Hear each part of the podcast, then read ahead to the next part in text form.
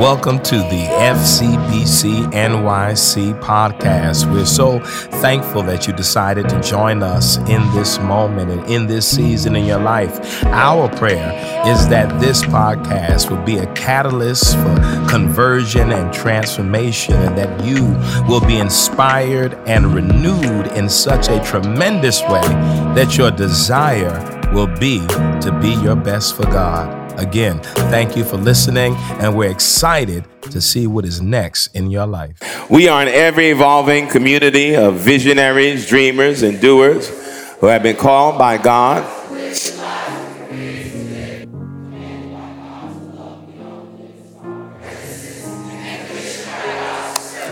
Called to live, commanded to love, and commissioned to serve.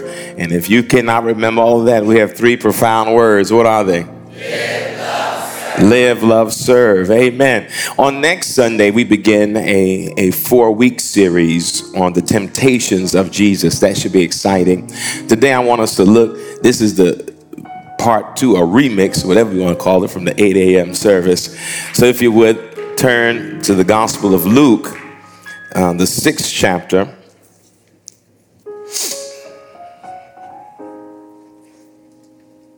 Luke 6, beginning at verse 6.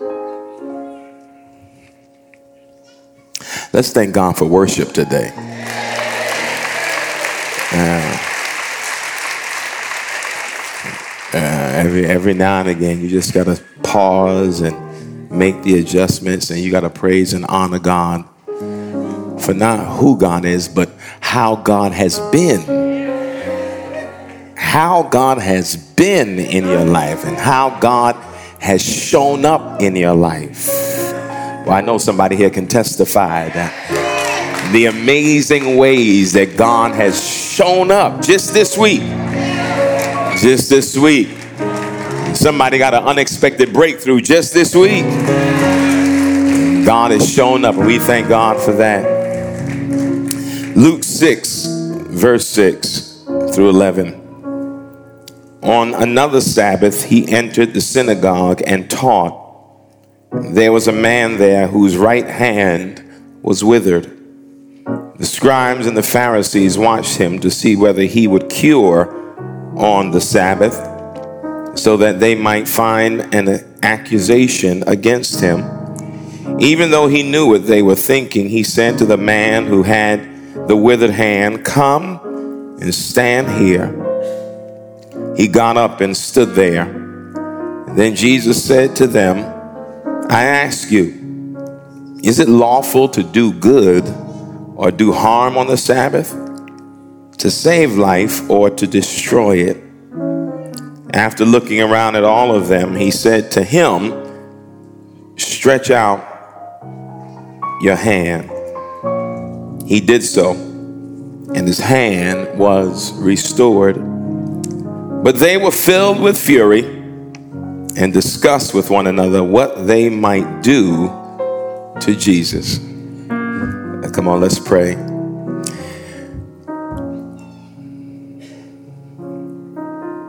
God, truthfully, there are no words to fully express encounters with you. Just this morning, oh God, someone had an unexpected encounter with you. And the natural reaction to the unexpected encounters are to praise you, oh God, to worship and honor you because of your goodness and mercy towards us. Now, God, let your word do its own work. And we will get out of the way. Let you be God all by yourself. Someone, oh God, needs a word today.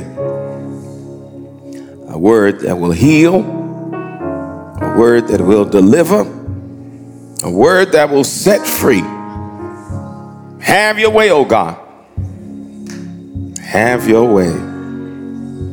Have your way. We love you. And it's in your name we pray. Amen. Remain standing with me. Allow me to read that again. On another Sabbath, he entered the synagogue and taught, and there was a man there whose right hand was withered. The scribes and the Pharisees watched him to see whether he would cure on the Sabbath so that they might find an accusation against him. Even though he knew what they were thinking, he said to the man who had the withered hand, Come and stand here. He got up and stood there. Then Jesus said to them, I ask you, is it lawful to do good or to do harm on the Sabbath? To save life or to destroy it? After looking around at all of them, he said to him, Stretch out your hand. He did so, and his hand was restored. They were filled with fury and discuss with one another what they might do to Jesus. Amen. Come on, put your hands together. Give the Lord a clap, hand clap of praise. Do me a favor, turn to your neighbor and tell him, neighbor, it's time to stretch. Come on, turn to the other neighbor, tell him, neighbor, it's time to stretch. Come on, let's bless the Lord on this morning. It's time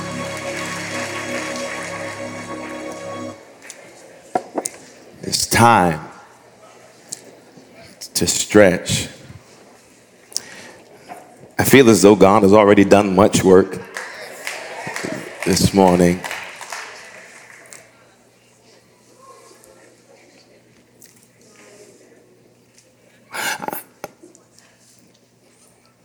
When I was, and I've shared this story before, When I was 14, I watched my grandfather die. He had cancer, and when they found out he had cancer, the initial thought was that he had about 30 days to live. He ended up living nine months, which surprised most people, I think. I watched him over that nine months, sometimes up, sometimes down. Saw the fluctuation in his spirit. Well, no, in his body, because his spirit remained the same. He trusted God, he believed in God.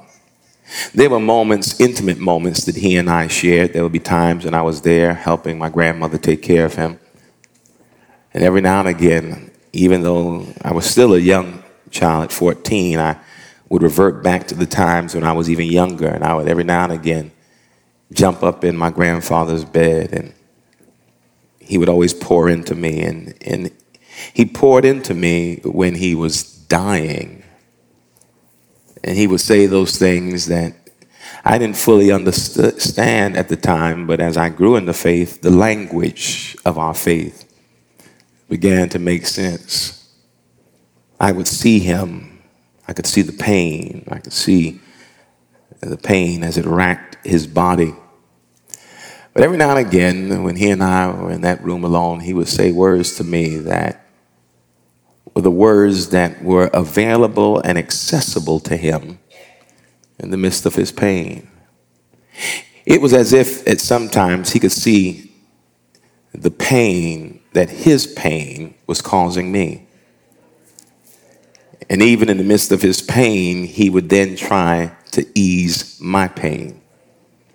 Even in that moment, his selflessness was astounding. And in the best way he knew how to communicate to a young teenager, he said, Don't worry about granddaddy, because I'm going to a land that flows with milk and honey. He was clear about where he was going. And he was clear about his faith. And if there was fear present, I have to say, I didn't see it. Because his faith appeared to me to be resolute. I remember the day he died and how traumatizing that day was.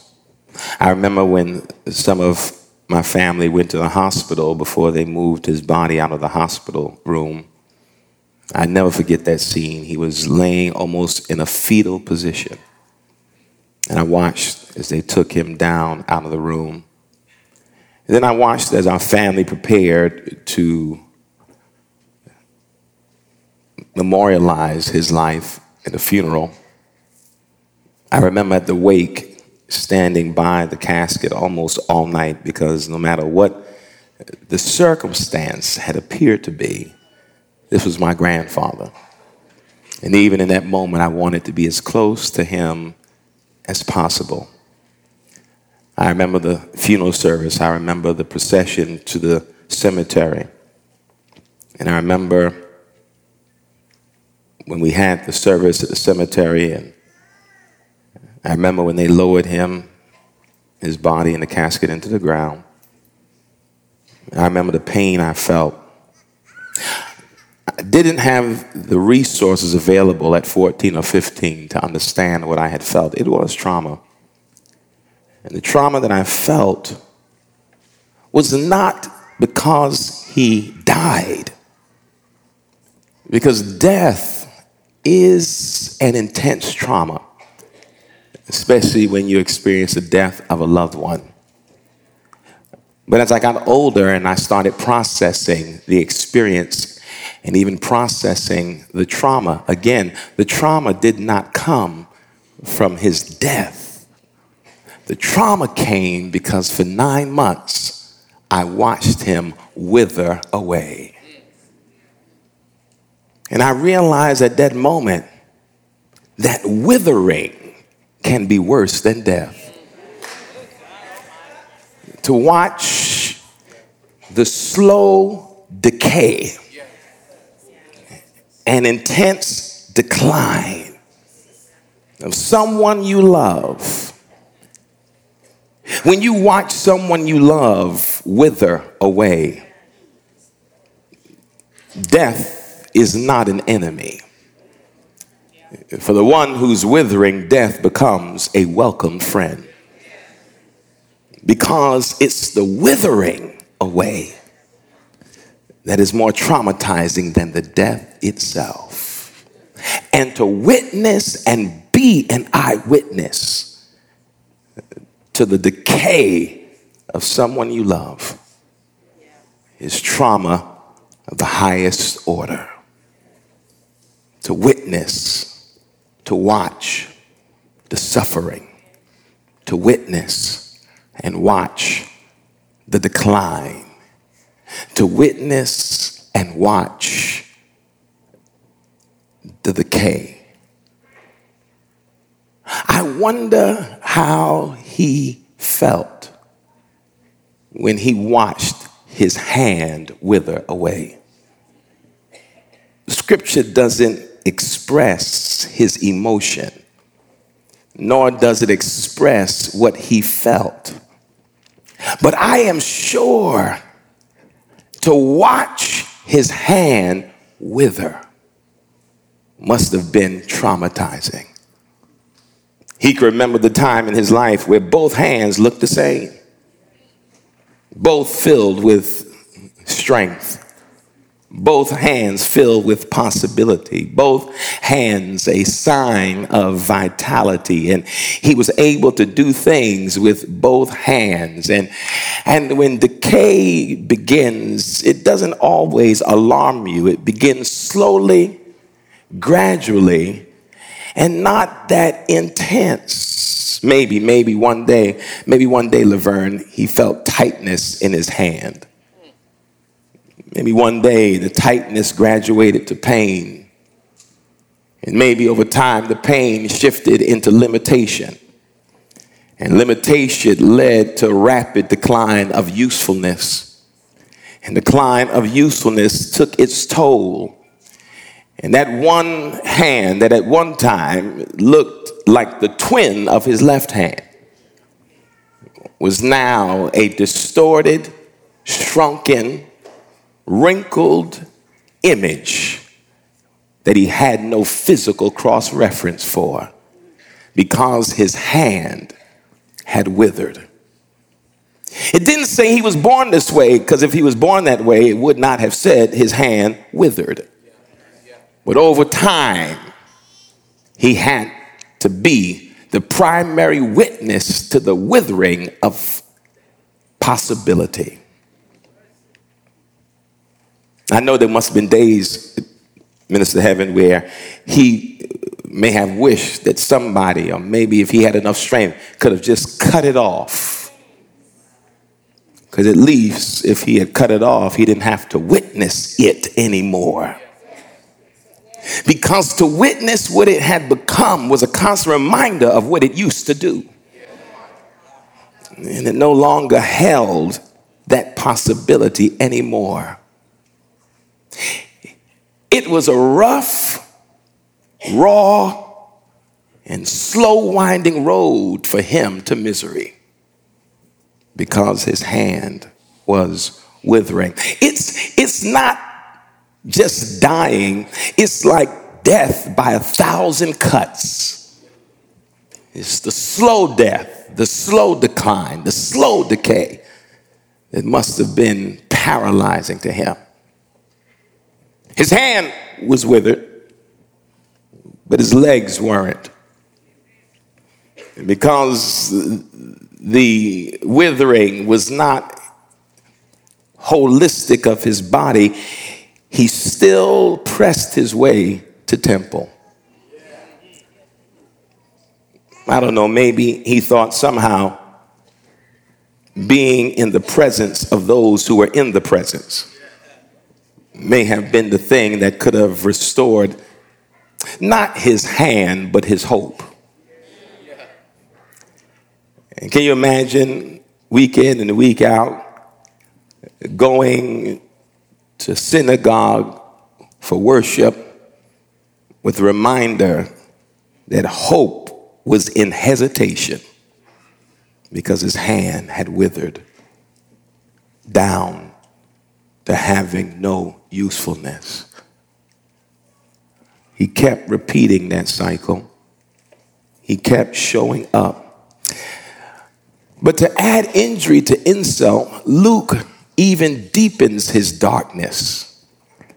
Mark and Matthew record the story, but they leave out one line that Luke does not leave out. It is as if the writer of Luke wanted you to know how intense his misery was, because Luke, of the three, is the only one who said it was his right hand.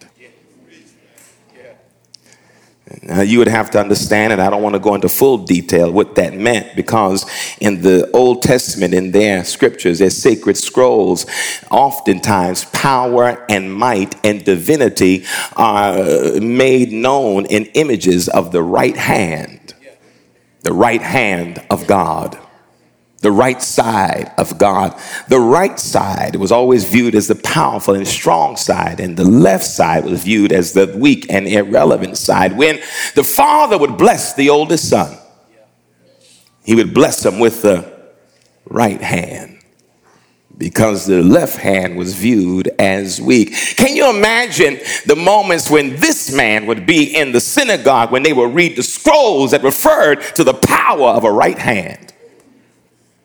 Only to know that he did not possess that power any longer. And I know people must have looked at him because look at him. Look at him. Can you imagine when the hand of power has no use and the only hand that is available is the one that is useless? But he kept showing up. And Luke subtly says in this passage that as Jesus was in the synagogue on another Sabbath, he saw, notice, there was a man with a withered hand.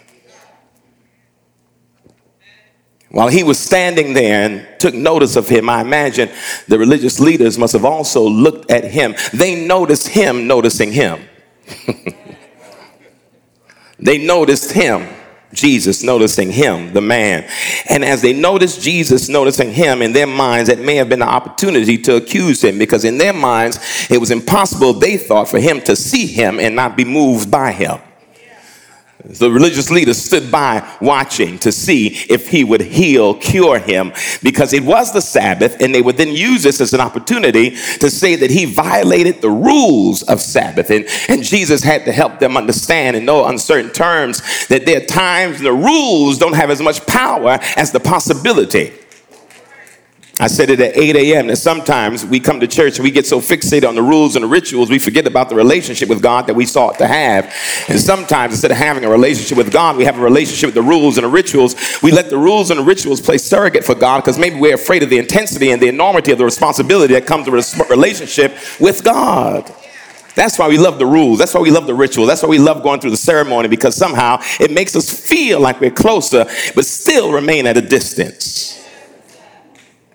But here, Jesus sees him, and then he pushes the religious leaders who are noticing him, notice the man. What is better? To do good or do harm? To save life or destroy it? You all are so caught up in the fact of what the day is that you don't know what time it is. Because whenever God intrudes in a space, time begins to move and shift. And God's presence and power is there. And this man with a withered right hand was about to be part of something. And maybe he longed for. Maybe he hoped for. Maybe he desired. And while Jesus was in debate with the religious leaders, he then looks at the man. He says, Come, stand here. And he stood there. And he looked at all of them. I love that scene. I wish I could have been there. Jesus looked at every religious leader, looked them in the eye to make sure they were looking at him. He said he looked at all of them. And when he looked at them, I, I wonder what they saw when they looked at him.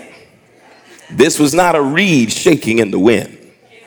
There was no timidity in Jesus' countenance. There was no fear present. He was not shaken by their stares because he was intense with his look.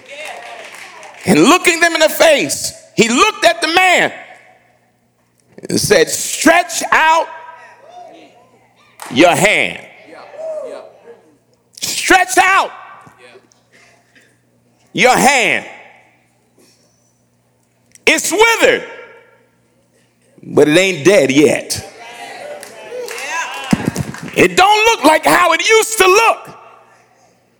But I'm going to show you what a turnaround looks like. It's withered, but there's still possibilities. Some of you in here right now, y'all don't have withered hands, but you got a withered relationship. Living what you feel like is a withering life on a withering job with withering friends in a withering town in a withering culture in a withering world and it seems like what you have is of no use. He's speaking to you today with your withering life and your withering love and your withering hope. He's speaking to you today. Stretch out your hand. Well, expand your life. It's not that it don't work. It ain't been stretched yet. It's not that it's all bad. You stop using it and intensified the decline. Stretch out your hand can you imagine what that man must have felt that day? I'll be done in a minute. Can you imagine what he must have felt that day, that moment when Jesus said, Stretch out your hand, the impossible request that seemed impossible because he had to watch the slow decline of the possibility that were bounded in his own hand. And Jesus now speaks to the hand, speaks to the man to then use the hand that had no use. Stretch out your hand, not your arm. Your arm is fine. Your hand, your hand, stretch it out and see what might happen. stretch out your life and see what might happen. Stretch out your mind and start thinking afresh and thinking anew. Stop living in limited thoughts that reinforce the depth of your pain and your anxiety. Stretch out your possibility. Stop accepting what other people think and what other people say. Start stretching yourself. And yeah, it's gonna hurt. It's gonna hurt. Why? Because stiff limbs always hurt when they're being stretched. Yeah. This is your season. How dare you? To not let God stretch you, to stretch yourself. Because Jesus don't touch him, he don't lead him, he gives a command, stretch reach, extend. Oh my God, what if you walked around like this all day and people didn't understand why you were doing it? It was a constant reminder that in your life you got to stretch.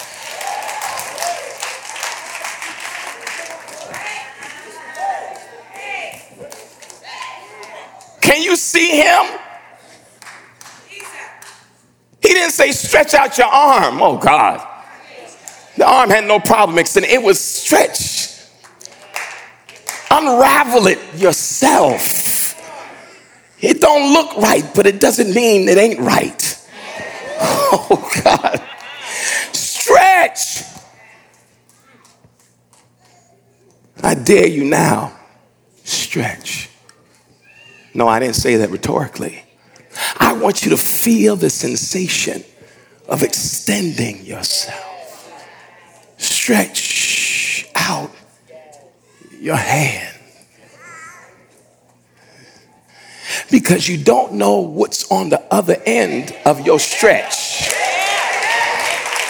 See, some of y'all sitting there, y'all, y'all embarrassed, y'all feel some kind of way. You, you talking about you want God to do something new, but you scared to. You come to church asking for a breakthrough, but you're afraid to you sitting on a pew looking to see who else is doing it, but you're afraid to. You sitting here saying this don't make no sense. I don't know why pastors asked me to do this. No, it don't make sense, but it's good religion.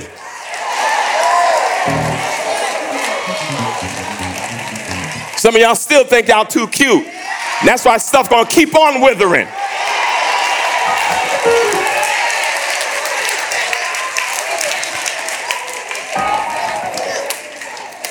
That right there.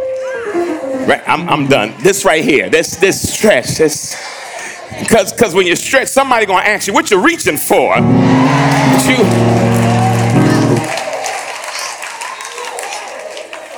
and the man is restored because he had the audacity. Jesus don't touch him. He inspired by word. Stretch out your hand and he obeys the directive. And he, oh, y'all getting this. We done, y'all. But watch this. Hold on. Dawn, I wondered. I wondered. Where did Jesus get this from? I mean, other people he touched, washed, put some mud where did he get this language from? Stretch out your hand. And it dawned on me that by that Jesus knew the Old Testament scrolls. If you remember, even when he's on the cross, you know he's still got scripture on his mind. When he says, My God, my God, why hast thou forsaken me? That's Psalm 22. So we know that if you can remember the scripture in times of pain, you can remember them in the times of power. Oh God, you'll miss this. And so in that moment, if he can remember in pain, he got to remember in power. And so when he says, Stretch out your hand, he ain't just saying these words out of nowhere, they're coming from someplace. If my God, my God, why hast thou forsaken me is coming from a reflection of scripture, that means possibly that the things that he said has some connection to scripture. Stretch out your hand. Then when I flip through the scriptures, the Old Testament, I see the scrolls and I see what Jesus may have been reading. I look over this, I look over that, look, and then I see in Exodus, there it was. Moses gets to Egypt. And when he's about to show and demonstrate God's power, God tells Moses, stretch out your hand. When, when, when, when, when, when he's about to utter forth the plague of hail and thunder, God said, stretch your hand. When, when, when he's standing there out of Egypt in front of the Red Sea, God told Moses to stretch. Because after he stretched, the power was made manifest. You missed that. Moses stretching introduced Moses to new possibilities. Can I back up to the man? What good is it to be restored if you ain't got no new possibilities? Don't just make my hand look like the left. Give me some new options in my life and some new possibilities with my life. When I stretch, I'm waiting to see what's next. When I stretch, I stretch with the anticipation that God is about to do something new. When I stretch, it does not yet appear which shall be made manifest on the other end of my stretching. Oh my God, I wish you were so courageous today that your desire for the new possibilities, to walk in the fact that you are the embodiment of infinite possibilities, may be connected to your audacity to stretch yourself. There's some things you'll never discover when you stay laced in places that have been created by your fear. There's some things you'll never get close to when you allow the dark corridors of your consciousness to be intruded upon by your insecurity. There's some things you'll never grasp unless you're willing to. Look at your neighbor and tell him, neighbor, it's time to stretch. Oh God, you missed that. To loosen up the spaces that were reflective of my stiffness. Um, it's time to stretch. I want to be more than a conqueror. It's time.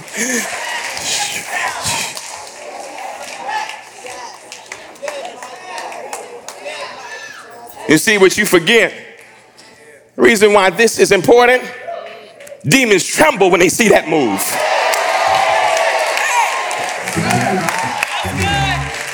Enemies get terrified when they see that move because they know on the other end of that is power and possibility.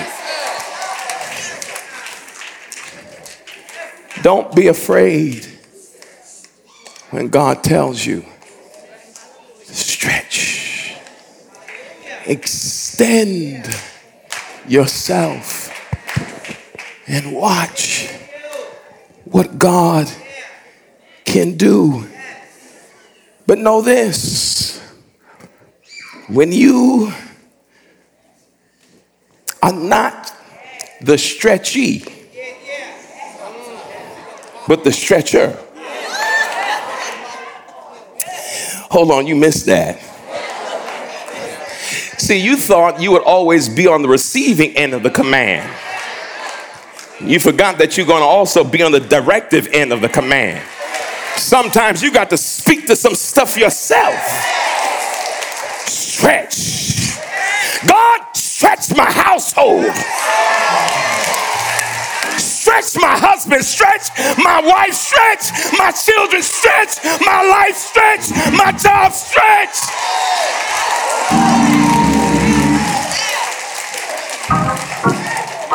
Stretch. And there may come a time where you got to declare to some folk around you. But know this, and I'm done.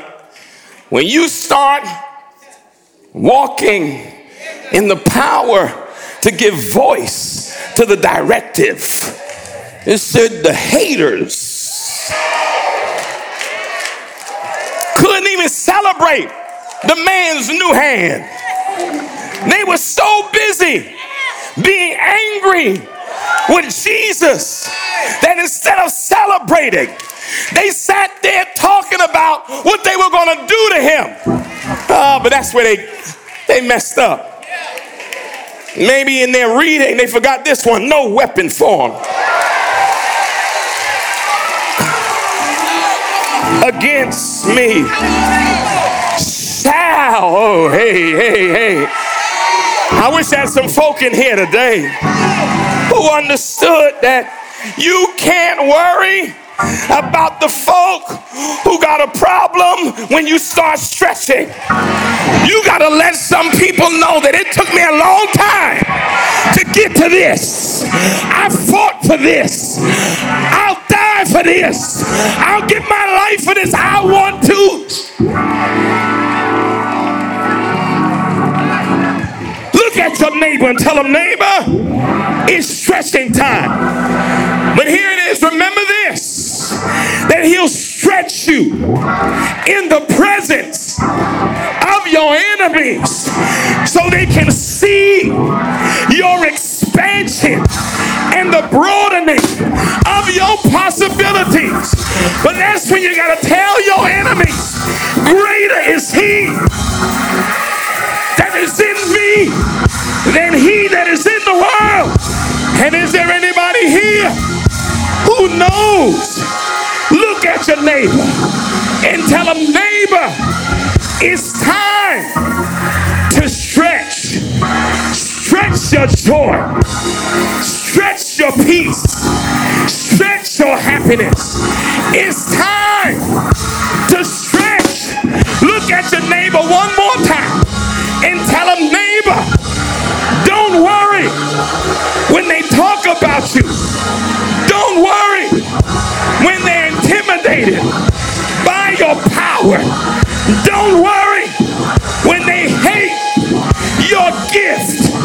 Don't worry when they dislike your disposition. Don't worry when they talk about how powerful you are. Tell your enemies if you can't handle me now, it does not interfere. Eh, What I shall be. Is there anybody here who want to stretch your prey? Make a joyful noise unto the Lord. Stretch your praise. Oh, come and magnify the Lord with me. And let us exalt his name together. Stretch. I'm blessed in the city, blessed in the field. Stretch. He'll bless my down sitting and my uprising. Stretch.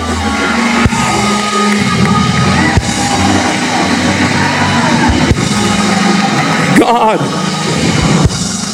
is seeking not just to stretch you, but for you to stretch yourself, challenge yourself, make up in your mind. And I'm tired of watching the withering away of my life.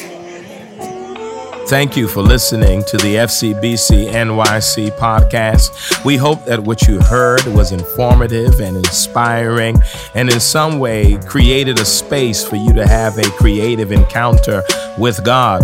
You can follow us on social media and on the internet at fcbcnyc.org. Please follow and also contribute. If you've been blessed by what you heard, support us financially that we may continue to offer these podcasts. Thank you again, and we look forward to you tuning back in in the future.